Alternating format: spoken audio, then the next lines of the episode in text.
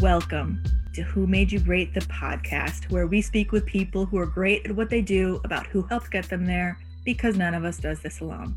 I'm Lala Jackson, your show host, and today is a really special episode. It's the season finale of season one, so I wanted to do something that I have been getting asked to do for a decade.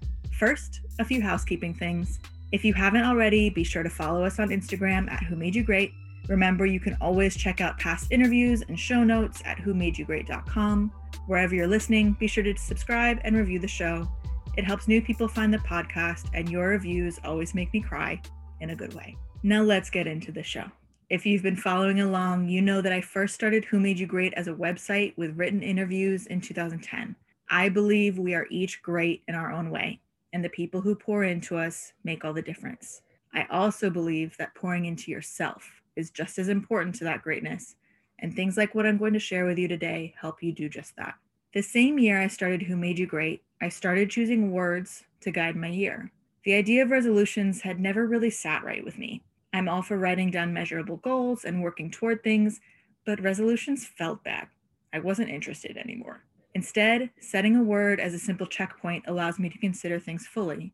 Does the thing I'm considering serve this word? If no, reconsider.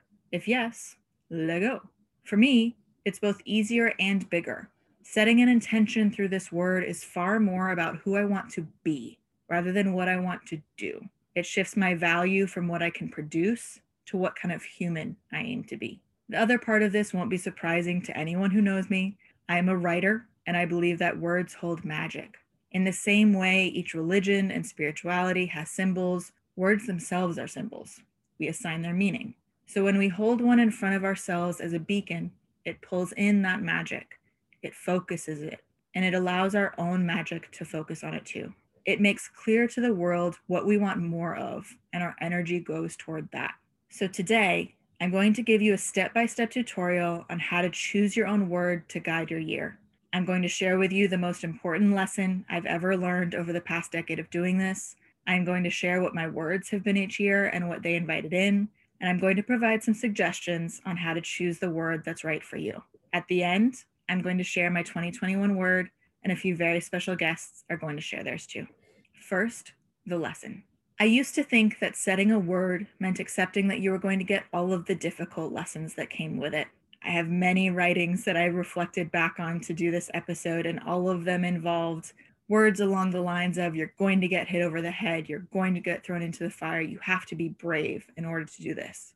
I thought you could only truly learn lessons by being knocked down and being forced to fight back to prove how much you want it. It's why I very purposely did not choose a word in 2018 and 2019. I was exhausted. I had been learning hard lessons for years. I was breaking and I needed to rest. Before I set my 2020 words, I had the realization what if this was easy? What if my hard headed self could actually be taught lessons with ease and with grace? What if the universe was protecting me? I invite you to choose your word with the same commitment to inviting in flow rather than expecting it to be hard. Next, my words. Over the years, the words I've chosen have shifted as I learned more about how I wanted to call things in. In 2010, my word was healthcare. It's not the kind of word I would choose now, but I was new to the game, you know? I was also a person with type 1 diabetes with no health insurance because it was before the Affordable Care Act. Life was pretty scary, but I did get health insurance that year. In 2011, my word was money. In 2012, relationships friends, family, and growing in my romantic relationship at the time. 2013 was wellness. 2014, realignment. 2015 was growth. It was the year a major relationship ended, but it was also the year I became myself. In 2016, my word was purpose. It was the year I accepted a job with a major diabetes nonprofit, moved to New York City, wrote my first book. It was a bit of an overachiever year. In 2017, my word was voice. It was the year my book came out in print but it was also the year I've written more through more channels and platforms than I ever had before or since. In 2018 and 2019, I didn't choose words. I'd attached to the idea that choosing words would invite in hard lessons, and my spirit was exhausted.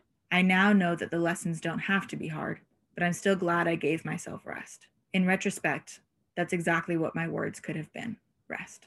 In 2020, I chose two words for the first time write and connect. My cup felt full enough to do so, and they're what felt right. I'll share my 2021 word at the end of the show. Now, you're up. Here's what I suggest to choose your word for the year. Most of this comes down to observing and reflecting. There's no need to force it, the right word will come to you. Whether you're more driven by emotion and intuition, like me, or more driven by logic and reason, like a few of you I've heard from, the word that makes sense will come. I usually start this ruminating process in late September or October, but I rarely choose my word for sure until December. Notice what comes up and what keeps coming up. Take walks, work out, meditate, spend time outside, write down thoughts, write about what themes have been popping up in your life. Is there anything in particular you've been avoiding or not giving enough attention to? Is there a common thread among your personal relationships or work that may be worth working on? How do you want to show up in the world? What do you want to improve about your relationship with yourself? Who are you growing into being? Be more concerned with what feels good rather than what feels like you should choose it. Be more concerned with what brings you joy and levity rather than what feels dutiful. More precise words work better, I think. When less fits under the umbrella, you can put more energy toward it. When you do those gut checks of does this thing serve my intention, damn near everything serves the intention of happy. Less serves the intention of serenity. I like having my word pretty locked in by the winter solstice. It's the night to reflect and to sit with the night to cozy up with your word and consider its magic. Once you have your word, put it all over the place. Write it down, stick it in your wallet, write it on whiteboards in your office or on a note stuck to your fridge. Make it front and center on your vision board. Put it in your IG or your Twitter bio. It's up to you how private or public you make your word. I haven't found it to matter much either way. But make sure your mind and spirit is being constantly reminded of it. The details are not your responsibility. They'll show up as they need to, but the intention lies wholly on your shoulders. As you go about the new year, use your word as your gut check, as your accountability partner. Be open to saying no to the things that don't serve it. Be open to saying hell yes to the things that come your way from it, even when they scare you. If you're wondering what your word could be, here are some ideas. Hey there, my name is Yudi. I have two words for 2021. The first one is flow, and the second one is refinement. So, my intention for these words, flow and refinement, is to live 2021 in greater flow with my purpose, with my body, with my spirit, with my passions, and refining on all the deep, deep lessons I've learned this year in 2020, taking all those lessons and refining them so that I can live in this flow that I am anticipating for the upcoming year. Thank you so much and Happy New Year! Hey, it's Desi. My word for 2021 is ease. My intention with this word is to release the belief that my desires have to come from struggle. Hi, it's Raya. My word for 2021 is renewal.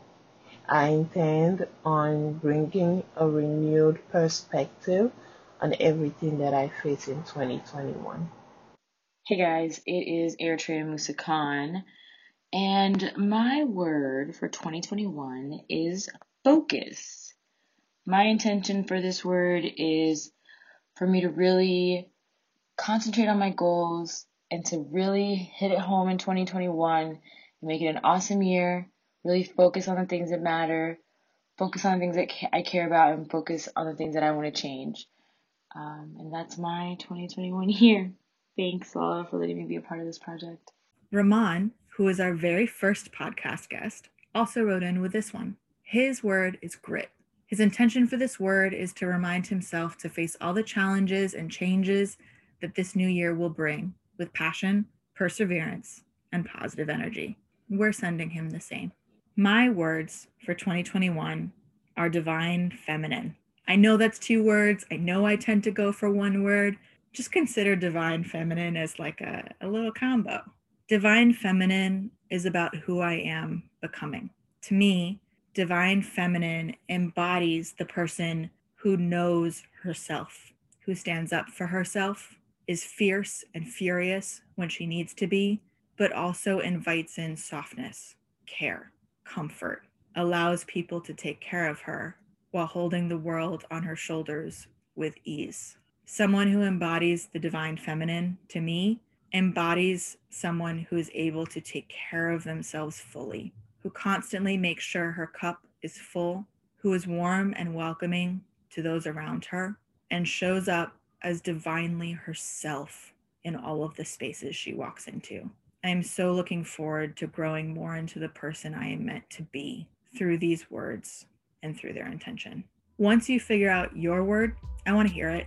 About five years ago, people started sending me their words, and it's one of my favorite things of my year that so many of you associate choosing your word with me. I hope you continue doing it. It makes my heart happy. I want to extend a sincere thank you to all of you who have listened throughout season one. It's been such a joy to bring you these stories, and I look forward to doing it again for season two in 2021. A big thank you to Lionel T. Jawe for creating the music just for this show. I appreciate you. And a big thank you to you, dear listener, for showing up. I wish you the absolute best for your new year. Until next time.